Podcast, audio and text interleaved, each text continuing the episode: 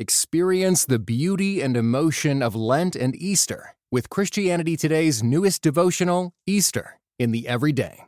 Thoughtful readings from a variety of pastors, theologians, and writers invite you into the emotional stages of Christ's journey, from humility to hope to love. Beginning on Ash Wednesday and ending at Pentecost, this digital devotional is perfect for individual or group study. Get it today at orderct.com slash Easter24.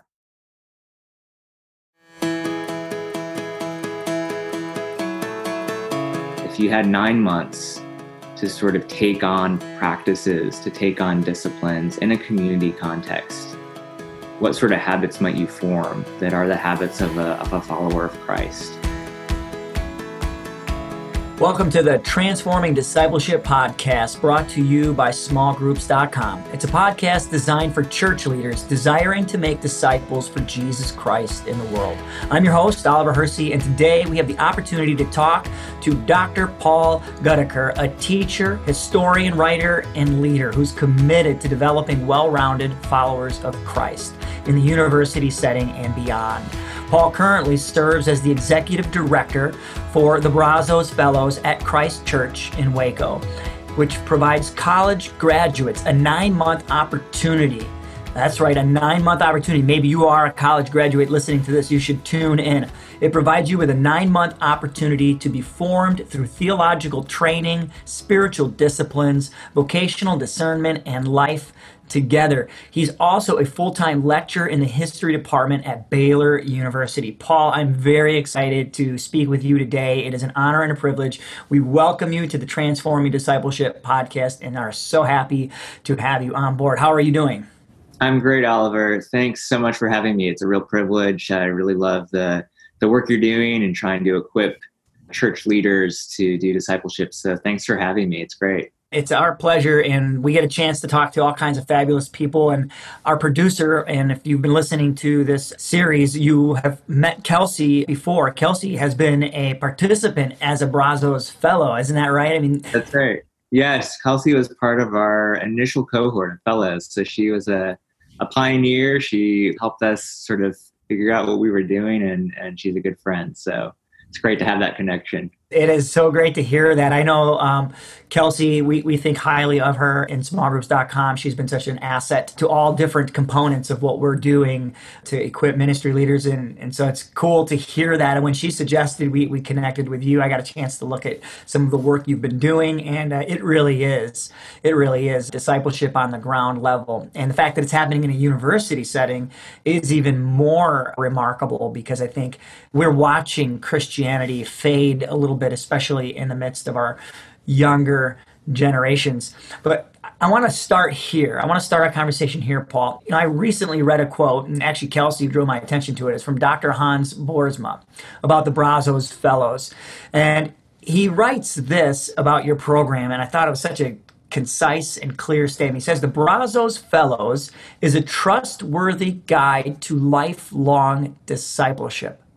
Brazos Fellows is a trustworthy guide to lifelong discipleship. The directors are devoted to Christ and model Christian commitment in scholarship, in the church, and in everyday life. Wow, that's a glowing endorsement from Dr. Boersma. And I'd love for you, Paul, maybe you could just start and give us a window into what this all looks like I'm curious about things like the setup and what does life look like together and how do you study together? What does serving and worshiping together look like for this community of college graduates in the Brazos Fellows world? Yeah, absolutely. Happy to. So it's really a gift for Paige and I, Paige's assistant director, my wife, to do this work. It's it's been uh, a wonderful thing to be a part of. So the fellows um, they come here to waco and we we try to really just go deep with them. There's this idea in the christian tradition i think calvin talks about it augustine talks about it of double knowledge. The sort of knowledge of god and knowledge of self are actually linked. You know you have to know something of who you are to know god. You have to know who god is to understand you know who you are.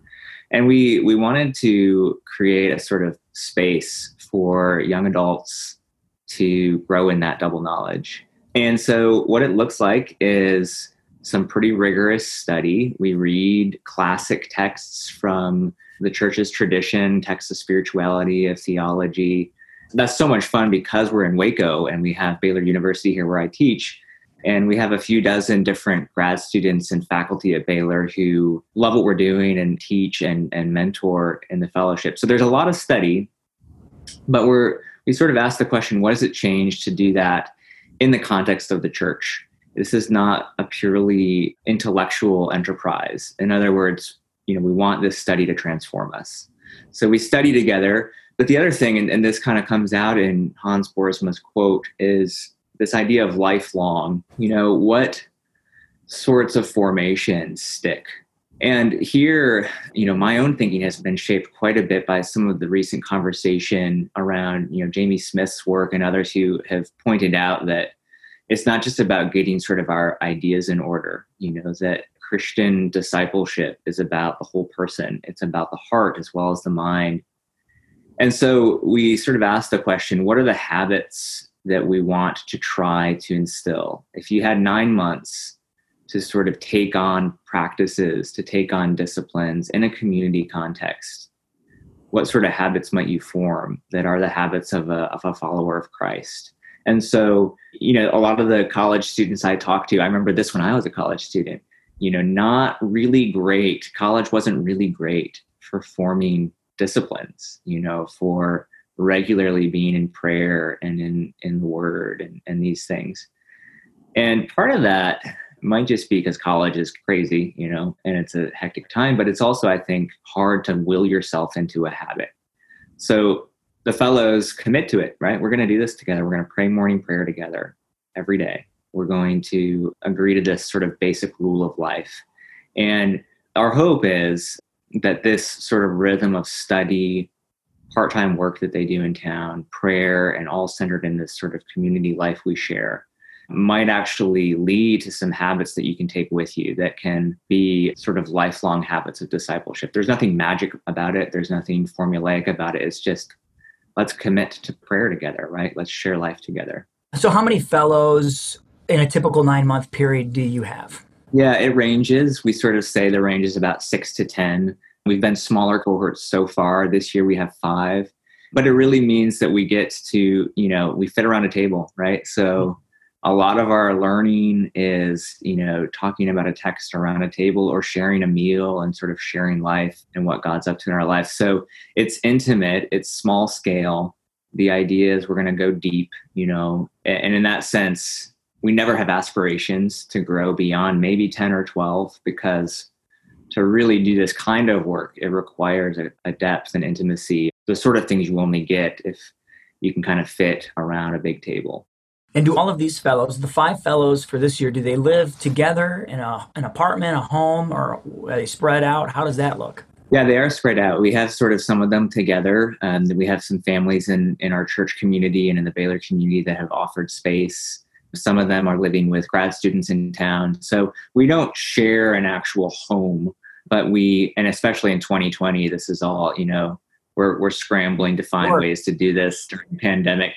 But we come together quite a bit. We see each other pretty much every day of the week for prayer, for our class on Tuesday, Thursday mornings, for our weekly dinners on Monday nights we worship together. So we're in and out of each other's lives. You know, we're not together all the time, but there is a sort of it's a it's a bit of a porous, I guess, community too, right? They're part of the church, they're part of the city. We try to be involved in those communities and not just sort of cloister together. But yeah, they do part-time work in Waco of various kinds and and then we come together for the different parts of our program. And to sign up for this program, I mean, is there a cost to it? Like, if I want to become a Brazos Fellow, is it a program I pay to take part in? It's it's that good, and I want to invest like this and experience it. Yeah, there is a cost. We'd love, you know, we'd love for it to be free. It's it's about five thousand five hundred dollars for the year, and that includes all the retreats and all the programming. And we try to keep it on the lower end. That's uh, really low. That's really low. Yeah. yeah, yeah. We well, we hope so. We want it to be something that would be financially you know responsible we want someone to be able to come to waco and work a part-time job and do this and not go into debt or have it be a financial strain so our hope is we, we do some fundraising on the side. We have some other sources of support for the fellowship that kind of make it work that way.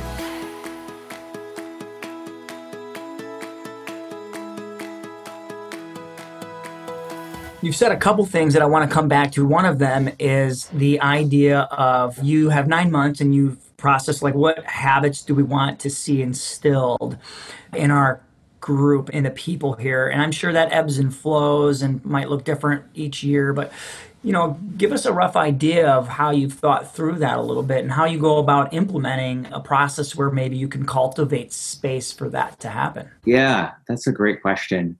You know a lot of this started because my wife and I had mentors in undergrad and in grad school who just shared life. You know, they were the kind of professors who their teaching was great, but what was really transformative was the question they asked about what was going on with our family back home or the, you know, the conversations we had after their kids finally went down to sleep at 8 p.m. or 9 p.m., which now that we have two young kids, I realized, wow, that was a sacrifice.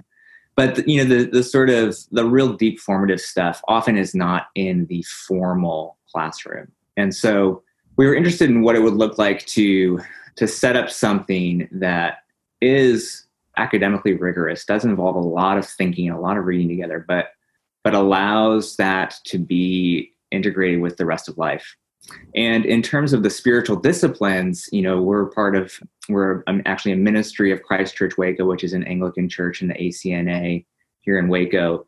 But most of our fellows aren't actually Anglican. They come from all sorts of denominations and backgrounds. But for us, we said, what would it look like to sort of take a classic Christian practice like praying morning and evening prayer, which is one of the gifts I think of the Anglican tradition to to all Christians. You, you use the Book of Common Prayer, I'm assuming. Yeah, yeah, and so I mean, it's just so much scripture, right? And we're we're steeped in the the you know the lectionary readings walk us through the story of scripture.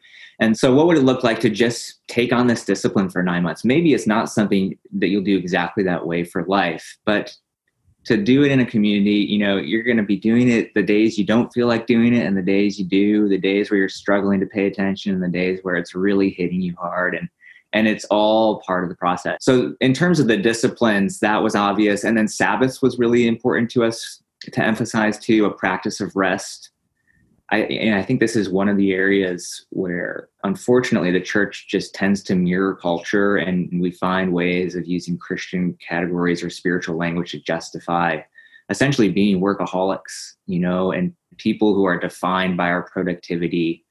And you know, if it's productivity for for the sake of the gospel or something, we feel I think better about it. But there's something I think that's really fundamental to remembering that God is God, that we are creatures, that the gospel is not about our productivity, that you can talk about and think about, but unless you actually, you know, rest and discipline yourself to to rest, there's a contradiction, I think. And so so Sabbath practice and prayer, and then a few other things. They do some spiritual direction and some other things that sort of seek to sort of grow this double knowledge. I wanted to also touch on that double knowledge when yeah. you said earlier, I I love this concept of knowing ourselves helps us know God better. Knowing God helps us know mm-hmm. ourselves mm-hmm. better. It takes us back to what the scriptures teach us about being made in God's image and how, of course, there'd be this deep connection. And as you said it, I thought to myself of what Jesus talks about when he says, you know, the, the two greatest commandments are to love God, mm-hmm. and then he mm-hmm. says to love your neighbor as yourself. And mm-hmm. struck me that like, oh yeah, like our self, our story is so important yeah. to understanding God as well as understanding how to love another. And if we can't love our story and love what God has done in our own lives, it'll be difficult to love the enemies and the difficult people out in this world well, the way God invites us to and challenges us to. And so I guess my question to you is story is so important, right? The self mm-hmm. is so important take us through how maybe you are able to help these Brazos fellows get in touch with themselves, get in touch with their story.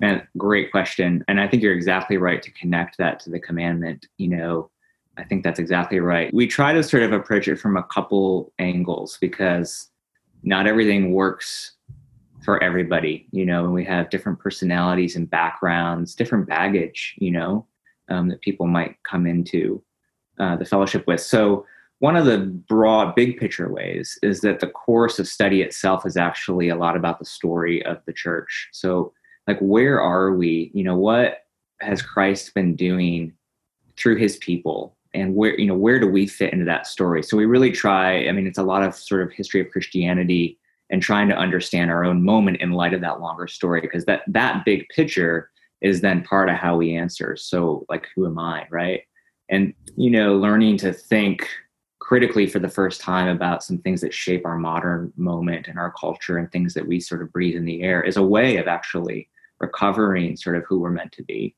But then, more specifically for each fellow, they actually work with three mentors because we want to kind of come at this from several angles. So they each have a tutor who uses a sort of Oxford University model of tutoring to help them explore their specific questions. Fellows that have asked questions like, what does it mean to pray?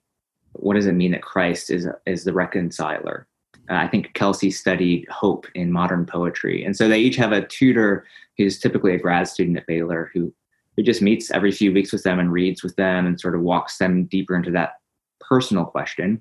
And then the other two mentor relationships they have is they work with my wife, Paige. She's a life coach. And she does a lot of the work on sort of design and, and strengths and sort of personality and helps them move forward through coaching skills to get a, a sense of their particular, you know, design. Who did God make them to be? What what gifts have they been given? What might they do to sort of cultivate those vocations that could come out of those? And then the third one is this spiritual direction, which is just a it's a classic Christian prayer practice where a spiritual director sits with you and helps you be present to Christ's work in your life. You know, where is Christ? Where is Christ in the highs and the lows, the consolations, the desolations? Where do you feel drawn to Him, far from Him? And what I love about that is, I mean, those three things you could think, well, you know, maybe it's head and heart and spirit. I don't know, but they actually all relate you know the questions you ask come out of your hopes and your fears and it's all connected it is yeah. And we talk about vocational discernment too. And i'll just say one thing about that. Sometimes vocational discernment feels like i need to figure out the the job that i'm supposed to do you know the career. And that's not entirely wrong. There's a sense in which you know hopefully you move towards some clarity in in the kinds of things you might do for a living. But you know, real vocational discernment, I think, for Christians has to start with who am I in Christ? And the Christian vocation that I'm called to is to follow Christ. That's the primary thing. Anything beyond that, you know, should I be married or single? Should I take this job or go to this grad school? Whatever. All secondary. All, yeah, they're so secondary. And we, you know, we tend to use the will of God language to talk about the secondary stuff when it's primarily in scripture about the calling of every Christian, you know? And so, you know, we do talk about career things and discernment and decisions, but you know, and this is part of why it's a gift to be part of it is that's a question you're not done with when you're 23 or 25. That question of vocational discernment is one that a Christian of every age, every life stage needs to be asking and returning to. Yeah, that's so good. You know, you mentioned Paige, your wife, earlier, and you've alluded to how you guys have started this Brazos Fellows program. And so I'm wondering if you could tell us a little bit of what led you and your wife to do this. Was there particular moment for you where you knew God had called you to serve young people in this way? Yeah, for sure. Some of it's what I said with, you know, with our own experience, just the gift of mentors yeah. who, who really poured into us. And I think from our college years on, we started to have the sense that that we wanted to do something like that. We wanted to work with folks who have probably grown up in the church and they're entering adulthood and you know it's becoming their own in a new way. And and you know those early years in your in your college years in your early 20s i mean i remember for myself such pivotal years in learning to make sense of the family you grew up with the life you had as a child and then how that translates into who you are and what you're going to be now right? And yeah. that can be really rocky for some people. There were some bumps along the way for me and part of what made it stick i think is the presence of these these mentors who didn't have every answer didn't have it all figured out but were sort of willing to be there in the middle of it, you know. What you just said is so critical for people to hear right now. I think there are so many people, as pastor, I work with a lot of different kinds of people, and I, I meet a lot of people who could be mentors. They're ready to be mentors, but they don't feel like they are equipped because they don't have the answers. These people that were around you that were your mentors, they didn't try to answer or solve or fix your things. They were just there. Isn't that yeah. not that what this is about? Just being present and, and allowing Christ to use you to be present through you in the midst of others. I think it is. I mean, I you know i've done a bunch of education now and that usually leaves you feeling like you know less than you thought you knew before right? And so i still feel like i don't have answers to a lot of things but uh, there's a there's a book that's really shaped me on this. One of our guest instructors from time to time is a professor here at baylor alan jacobs and he has a, a wonderful little book called how to think which is a kind of you know it's an embarrassing book to be reading in public because you look like that idiot He doesn't even know how to think and you have to read a book about it. But it's a great book. You should you should you should you should read it. But you know jacobs he takes on some of these myths we have about what good thinking is. We have this cultural idea that good thinking is like think for yourself. Like don't let anybody else tell you right? Think for yourself. Mm-hmm. and jacobs says like that's just not possible right? And if it were possible it'd be bad you know? We're meant to think socially. We're social creatures yeah. And he says that means the question becomes who should I think with? And the sort of implication for the church, I think, is what does it look like to be trustworthy people to think with? It doesn't mean, as you said, I, I don't think it means we have all the answers perfectly nailed down. You know, we should be thinking about things, of course, but I think it means that you're a person who it, it's actually safe, you know, to think with that that you won't mislead, intentionally that you um, that you can be trusted. And I, you know nudge somebody. Exactly. Yeah. Um, that you're going to be honest about what you don't know what you don't understand.